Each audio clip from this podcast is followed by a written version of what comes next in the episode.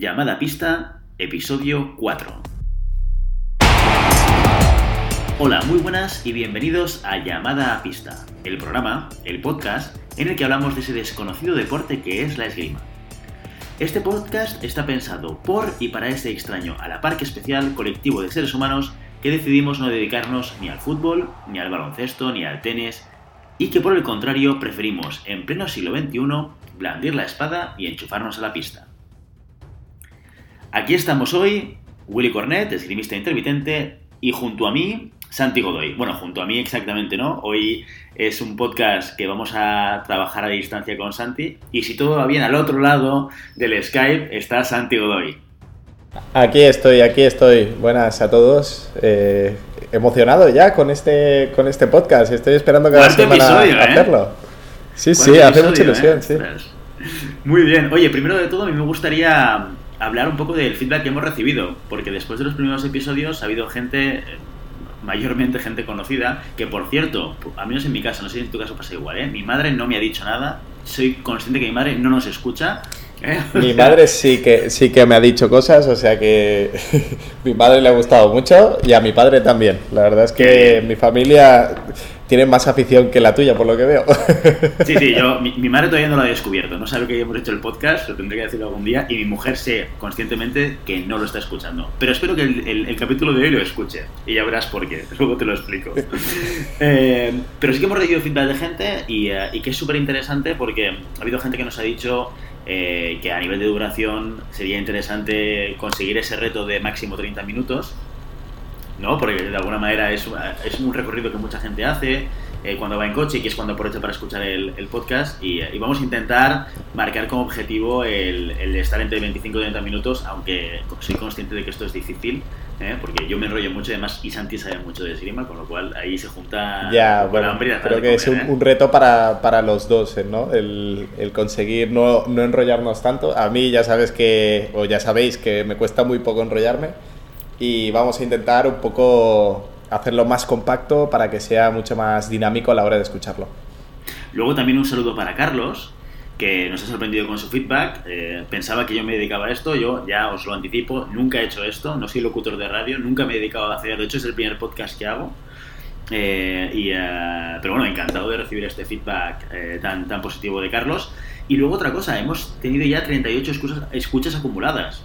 Que, que no sé si al principio nos planteamos eh, si esto iba a pasar de, de la gente más conocida, ¿no? Pero oye, 38 personas que han dado el play para escuchar estos primeros capítulos de llamada a pista y esto siempre motiva, ¿no? El, el hecho de que haya Sí. alguien del otro lado que te escuche. Eso quiere decir que, bueno, poco a poco la gente va interesándose un poquito más por, por nuestro punto de vista y, bueno, ahora simplemente esperar a eh, vuestras inquietudes también, que siempre lo decimos y estamos eh, abiertos a cualquier inquietud que tengáis eh, de este deporte o de cómo trabajar según qué elementos o lo que, lo que nos digáis, intentaremos informarnos y hablar sobre ello. Otro tema que ha sucedido estas últimas semanas ha sido el aniversario del SAG. Que habéis cumplido tres Sí. años, ¿no? Hemos cumplido, Tres. yo formo parte de la familia, ¿eh? Pero ya hemos Sí, cumplido tres años en el SAG, que esto es muy chulo, el poder Tres celebrar año años. tras año, ¿verdad? Sí, sí, y este año ha sido como más multitudinario, ¿no? Pero hemos hecho una, una comida con todos los del club, que hemos llegado casi a las 60 personas. Y la verdad es que muy bien. Mm, Si el podcast, un poco la idea es eh, difundir la esgrima a nivel eh, por ondas, el club nació precisamente con esta misma mentalidad, difundir la esgrima en, un, en una nueva comarca y que la gente que no, no sepa o, o siempre haya tenido esta ilusión por hacer esgrima pueda tener la oportunidad. No, es muy chulo, ¿eh? Yo, yo desde aquí aprovecho para felicitarte ¿eh? personalmente aquí en este falso directo que hacemos, porque Vale, la el tra- verdad el es que tra- iniciar un ha trabajado mucha no gente fácil, aquí. ¿eh?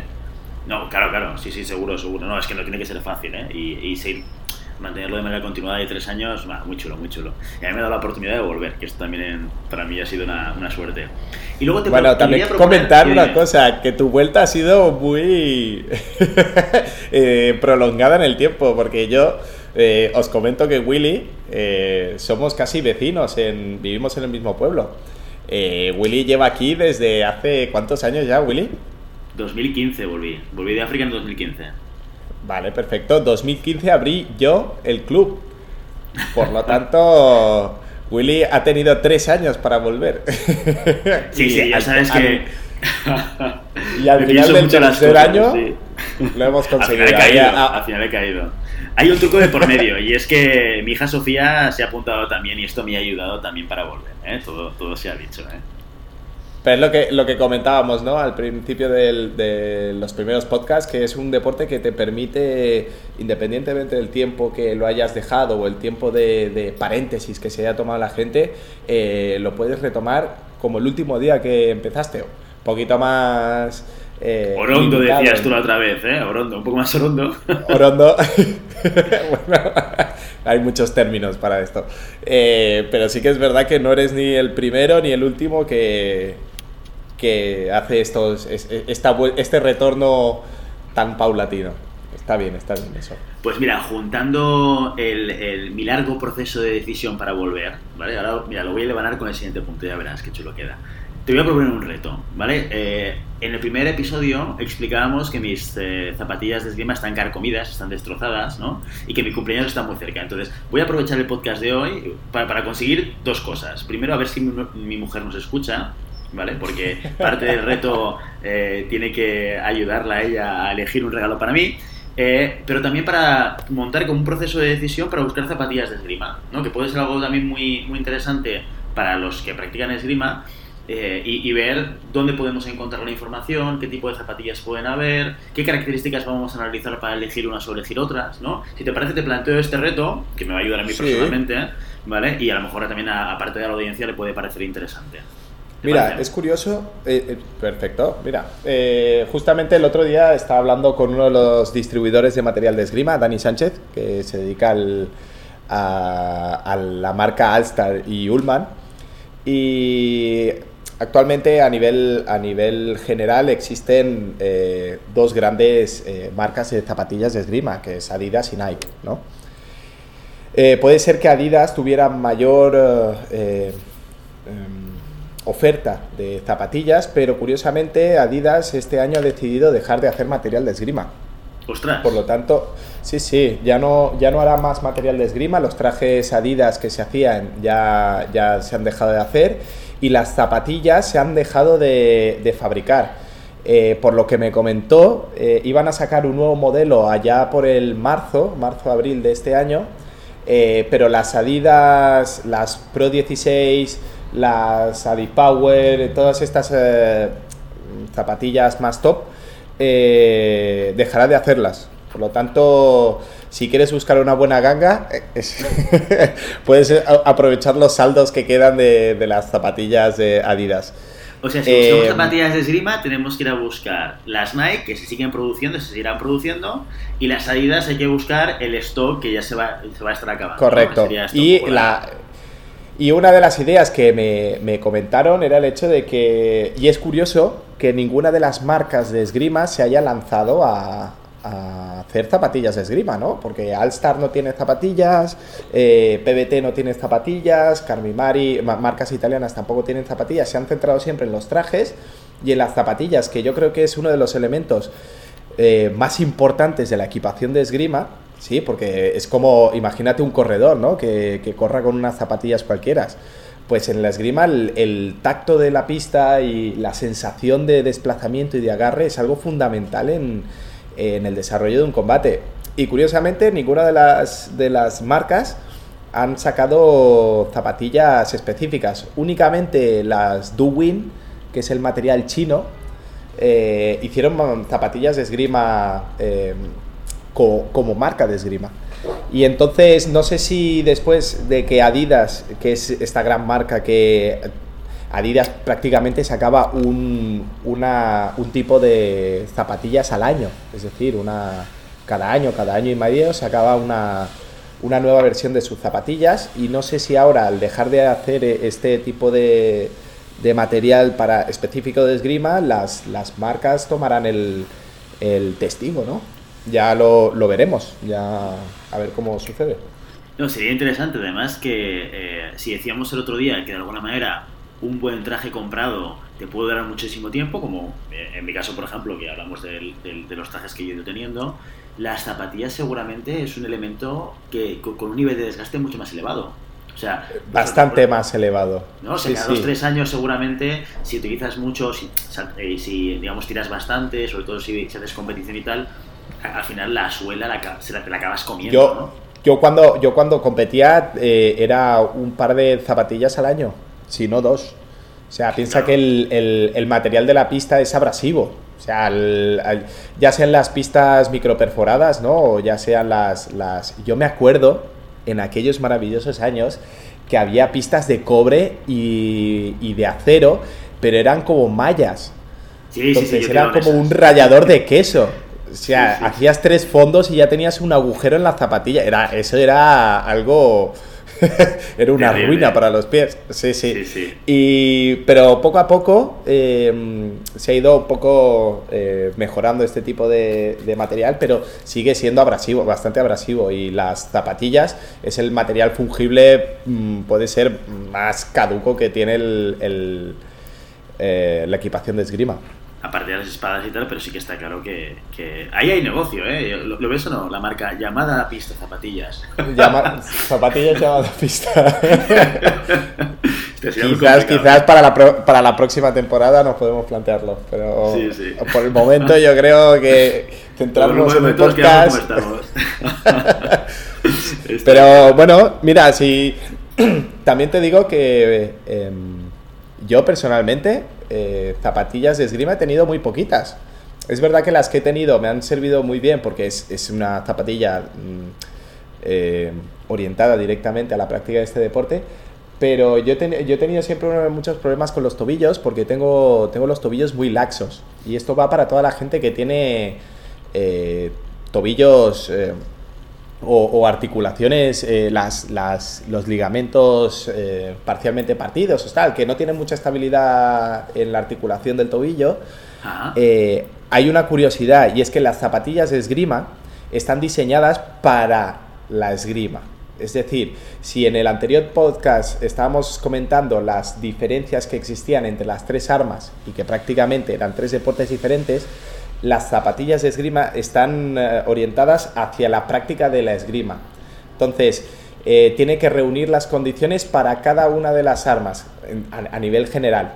Eh, y precisamente las necesidades que tienen los, los desplazamientos de espada, que son mucho más pausados, son mucho más tácticos, es un desplazamiento mucho más alargado en el tiempo, no son las mismas que necesita un sablista o un floretista.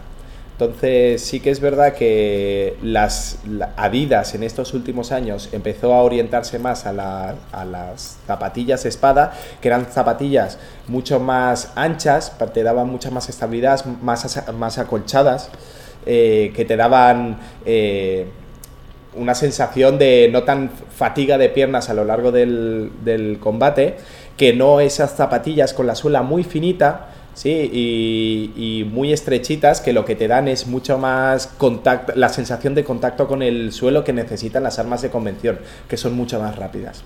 Y, yo, por ejemplo, sí, eh, eh, porque eh, sería muy interesante hacer un podcast monográfico de tema material y tema zapatillas yo, eh, sobre todo para cumplir con nuestros tiempos que nos han pedido nuestra audiencia y que no nos alarguemos. Ah, y tanto, y tanto. ¿Qué, te parece si cogemos este tema, nos lo llevamos al próximo podcast, hacemos un monográfico, analizamos también la parte de zapatillas y, así elaboramos un poquito más todas estas características que son súper interesantes, ¿vale? Pero que nos van a dar para. Veo que aquí hay tema Perfecto, mira, para nuestros 25 30 minutos. El tema de material da para. Buf, para dos, tres, cuatro podcasts si te interesa, ¿eh? porque zapatillas es un mundo, eh, traje es un mundo, la careta es un mundo, los guantes, la espada, bueno, cada cosa tiene sus pequeños detalles que si te interesa y quieres sacarle más partido a, esos elementos que decíamos fuera de la esgrima, de la técnica, que son miles, eh, es interesante de conocerlos. Pues mira, cogemos ya tema para el próximo podcast, ¿vale? Lo vamos a centrar en, si te parece, material, zapatillas, ¿vale? Y así también ayudamos a mi mujer a que elija mi regalo de, cumpleaños, ¿vale? Eh, y, y cogemos este, ese reto, ¿vale? Eso es más personal para ti que para los que nos escuchan, ¿eh? Ya lo estoy viendo. Te tengo que buscar aprovechar el podcast de la manera que pueda. Y tanto, y tanto. Muy bien, muy bien. Siguiente punto que, que yo creo que es importante que lo comentemos aquí que es la, el próximo sitio de Barcelona. ¿no? Tenemos la suerte de acoger en la ciudad de Barcelona una de las competiciones internacionales eh, que se dan en, la espada femenina, que es el sitio de Barcelona y que se da el 9 y 11 de febrero. Tú vas a estar ahí, ¿verdad, Santi? Sí, yo estoy ahí de...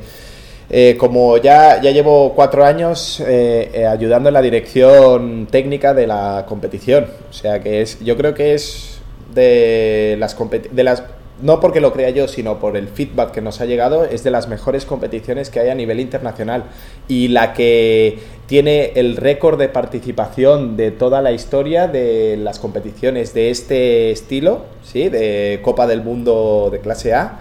Eh, de espada femenina, o sea, está el récord de 247 tiradoras de 49 países diferentes. Qué chulo. ya sabes, te, te he comentado fuera de, de antena que no voy a poder estar, y a mí me gustaría ese año que viene podemos hacer alguna cosa especial ese día del sitio de Barcelona, eh, pero podríamos comentarlo a posteriori y hacer algún análisis de, cómo ha ido los saltos a semifinales, quizás a final, ¿no? Y si tenemos suerte, a ver si consigues el contacto de la ganadora y montamos algo. No, no vamos a hablar más, pero a ver si conseguimos hacer alguna, alguna acción, algún contacto con, con esgrimistas de otros países. Y tanto, y tanto. Sí, sí.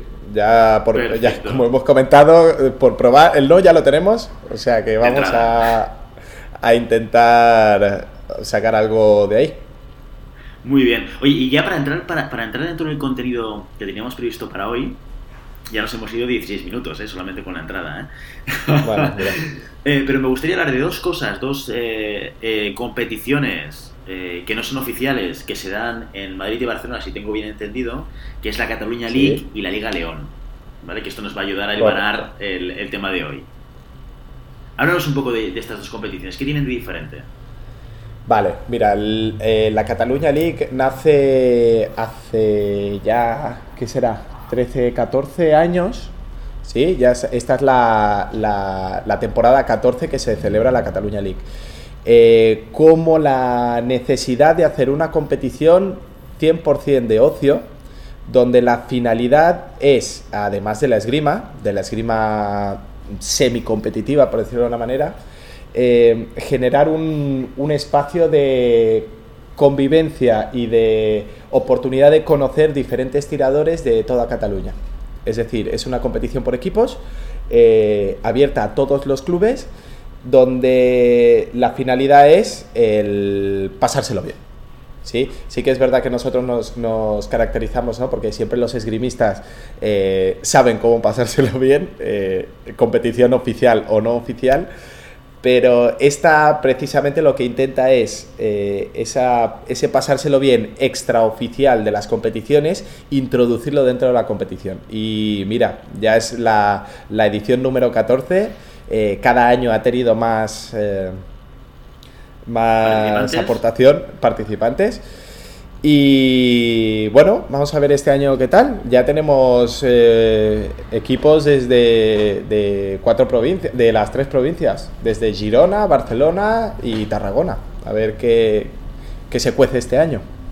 Y la Liga León es el, el Me Too de la, de la Cataluña League en Madrid. Sí, se, es ligeramente diferente la, eh, el concepto es el mismo, es decir, competición interclubes eh, por equipos, eh, pero es un poco más compleja en su, en su ejecución. Es decir, es mucho más larga, los equipos ya no son de 6, son de 12 participantes, se hacen los fines de semana. Ya la, la, la Liga León eh, por lo que me comentan a mí eh, mis compañeros de Madrid, ya viene siempre asociado el combate con una comida, unas copas o lo, que sea. Entonces, han llevado un paso más allá, nuestros colegas de Madrid han llevado un, paso más allá este concepto de, ocio dentro de la, de la, de la competición y se lo han montado muy bien, la verdad. Por lo que me dicen, la verdad es que se lo pasan muy bien. No, no, en, Madrid también se lo montan muy bien. ¿eh? El, concepto que, has dicho antes está muy bien, que es los esgrimistas siempre buscamos la manera de pasárnoslo bien, ¿no?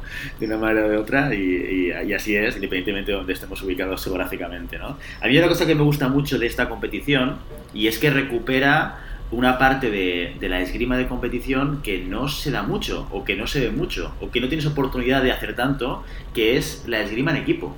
¿No? Porque si decíamos al principio es que la esgrima como deporte es muy desconocida, esto es para frikis, no sé qué. Bueno, es que la esgrima en equipo es, eh, si alguien conoce la esgrima, que es un deporte en sí mismo conceptualmente conocido, cuando tú dices que se puede hacer por equipos, la gente dice, pero ¿qué me estás contando? O sea, esto no tiene, ¿qué, sentido tiene? ¿Cómo va esto, no? Mira, yo tenía a mi maestro que me comentaba, eh, la esgrima es un deporte individual, o sea, la esgrima es un deporte individual, ¿no? Es uno contra uno y lo que se intentó buscar es la manera de cómo un deporte completamente individual eh, hacer un equipo.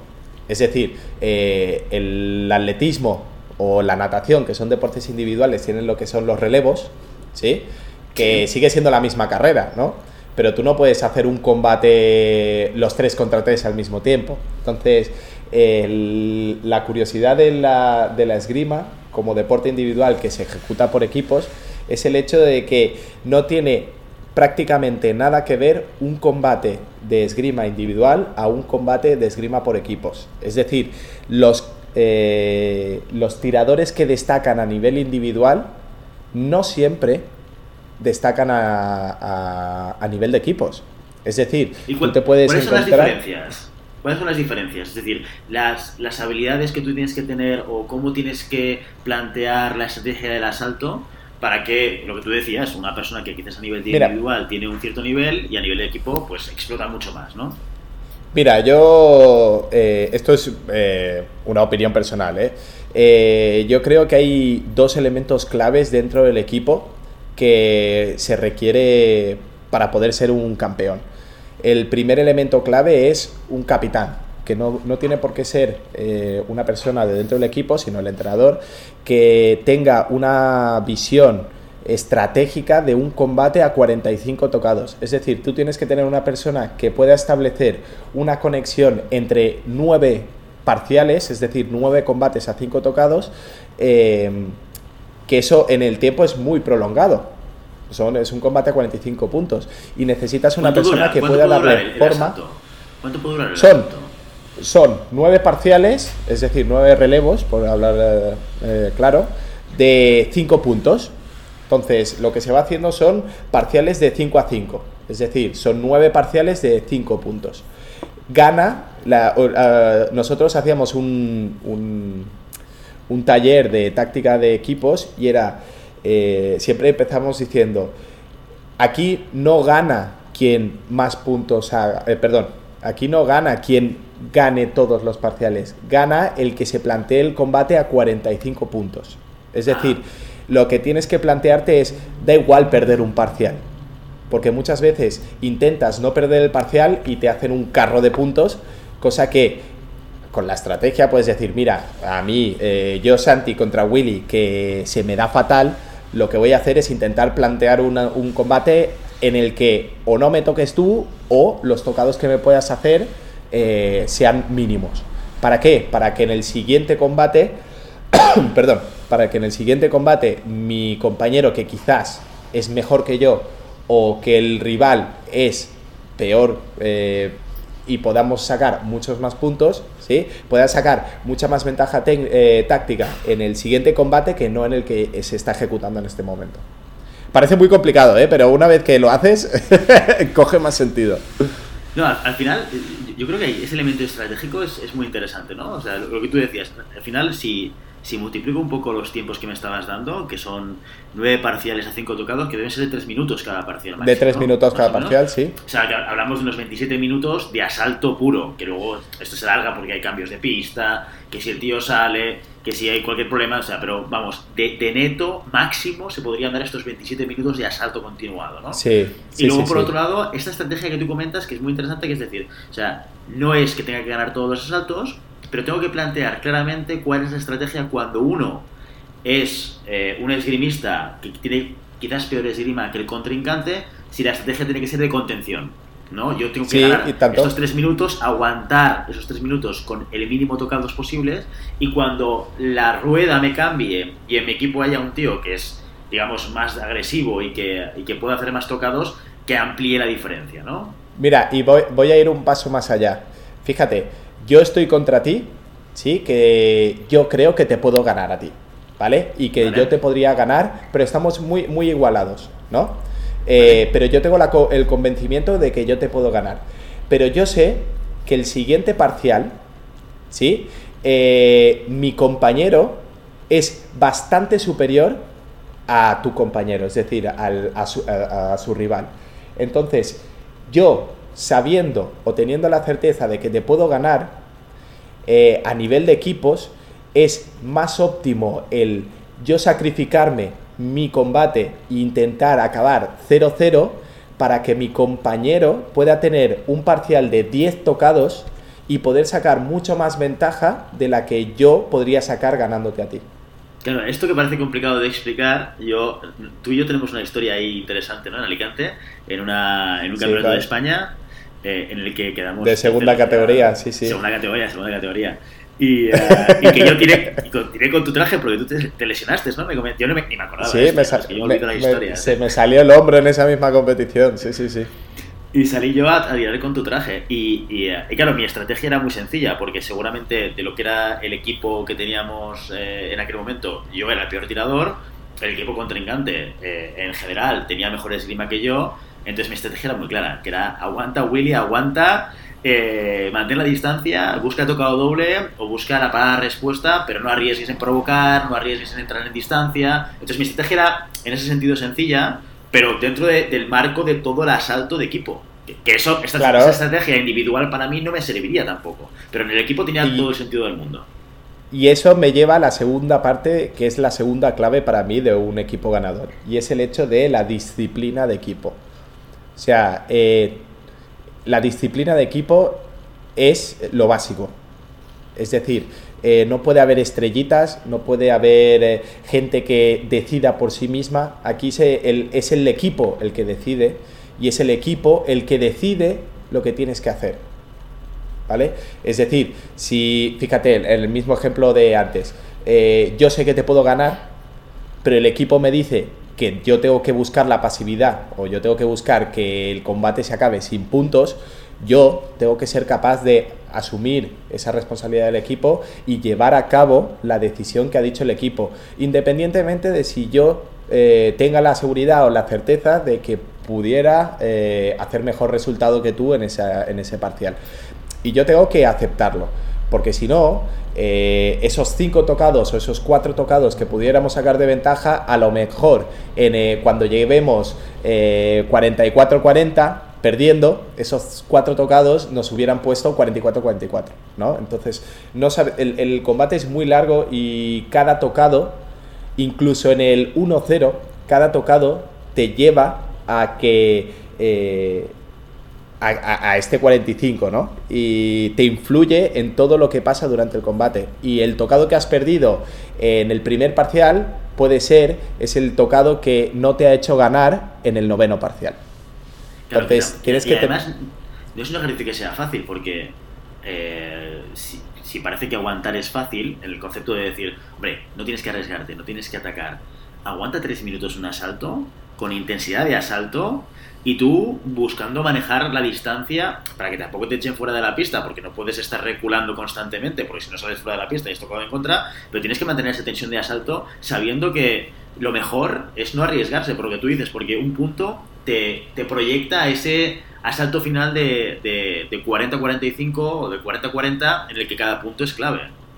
Ya, es que, bueno, eh, podríamos entrar en, en la, la, Si decíamos que la esgrima es un las, las modalidades del esgrima es un deporte, cada uno es un deporte diferente, eh, por equipos es otro universo.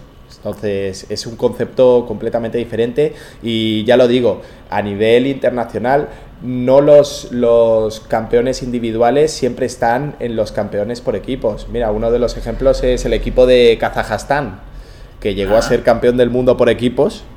Eh, no estaban todos por, por, por los primeros puestos del ranking mundial individual.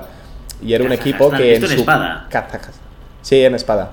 Kazajstán tiene un. Tiene. No sé si. ahora no sabría decirte, uno o dos eh, mundiales, campeones del mundo, campeonatos del mundo, eh, porque tenían en su momento un equipo súper cohesionado eh, y súper trabajado, como pueden ser los suizos en estos momentos también. Que tienen ahí al Max Heinzer, que, que, debe estar en los top 15 del mundo. pero por equipos es un equipo que todo el mundo teme, la verdad. Claro, hay mucho más equilibrio quizás y se compenetran mejor y trabajan mejor en, equipo que el resto, ¿no? Sí, mira, uno de los datos curiosos también es, eh, hemos dicho que no hay estrellitas, pero eh, no sé si te sonará Valentina Betzali. ¿Cómo, cómo, No sé si te sonará Valentina Betzali. Valentina Betzali es, es la mejor esgrimista de la historia. Es la esgrimista que tiene más campeonatos de Europa, del mundo y olímpicos de la historia de la esgrima que se retiró hace un par de años.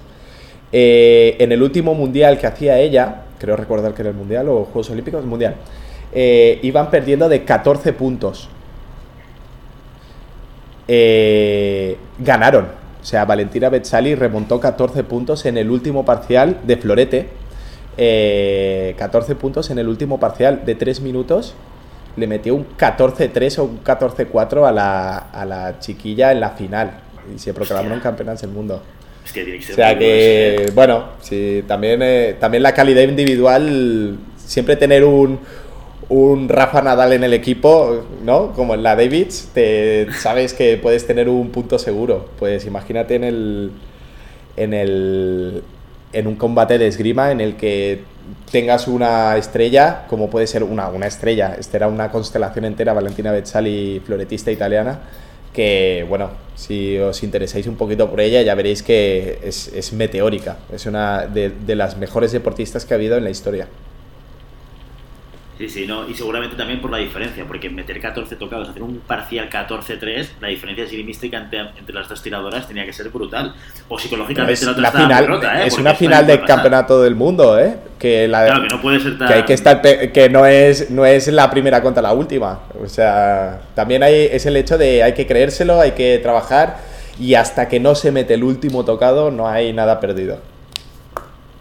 Totalmente, totalmente. Oye, pues muy, muy, muy interesante la historia de, Valentina. Yo me la apunto. Me la apunto y lo pondremos en las notas del programa para que la gente pueda ir a buscar vídeos de, Valentina. A ver si encuentro alguno de la final y le, le pongo un, link directo. Está, diría que está, este, está colgado en YouTube. Está, bueno, desde hace muchos años ya que la FIE pone todos los las finales de los europeos y campeonatos del mundo en streaming y se pueden consultar. Ahora YouTube es nuestro mejor aliado en estos, en estos momentos para todo el tema análisis táctico, eh, estudio de los rivales.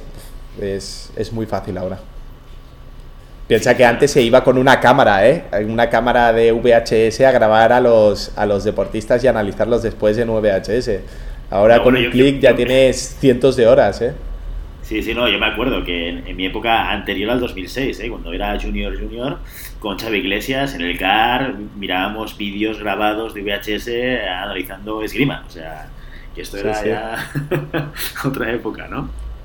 Muy bien, oye, muy bien, Santi. Eh, pues si te parece, eh, cerramos el, tema de hoy de, de la esgrima por equipos. sí, correcto. Perfecto. Oye, pues hasta aquí nuestro episodio de hoy. Nos hemos pasado de 3 minutos de los 30. Bueno, no está mal, no está mal. Vamos a ir ajustando, ¿eh? Vamos a ir iremos mejorando, iremos mejorando. Perfecto. Oye, y nada. Que sepáis que todo ha sido las zapatillas de Willy, ¿eh? Todo, todo el descuadre ha sido tus zapatillas. La culpa es mía y el beneficio será mío, eso espero. Muy bien, oye, y pues como siempre queremos invitaros a que os pongáis en contacto con nosotros, que nos deis vuestra opinión, que nos digáis que, de qué queréis que hablemos, si queréis que hablemos de algún tema concreto, de alguna pregunta. Lo podéis hacer siempre a través de nuestra página web www.llamadapista.com barra contacto y sobre todo, si el contenido de este podcast os gusta, no os olvidéis suscribiros, compartir este episodio en cualquier red social, darnos 5 estrellas en iTunes y comentar lo que queráis tanto en ebooks como en Spotify. Esto nos va a ayudar a que este podcast llegue a más gente que le interese la esgrima. Muchas gracias por todo, por vuestro tiempo, por vuestra atención, por vuestro interés, por vuestros comentarios online y offline. y sobre todo por el interés en este maravilloso deporte que es la esgrima. Nos escuchamos la semana que viene. Hasta entonces. Hasta la semana que viene, gracias.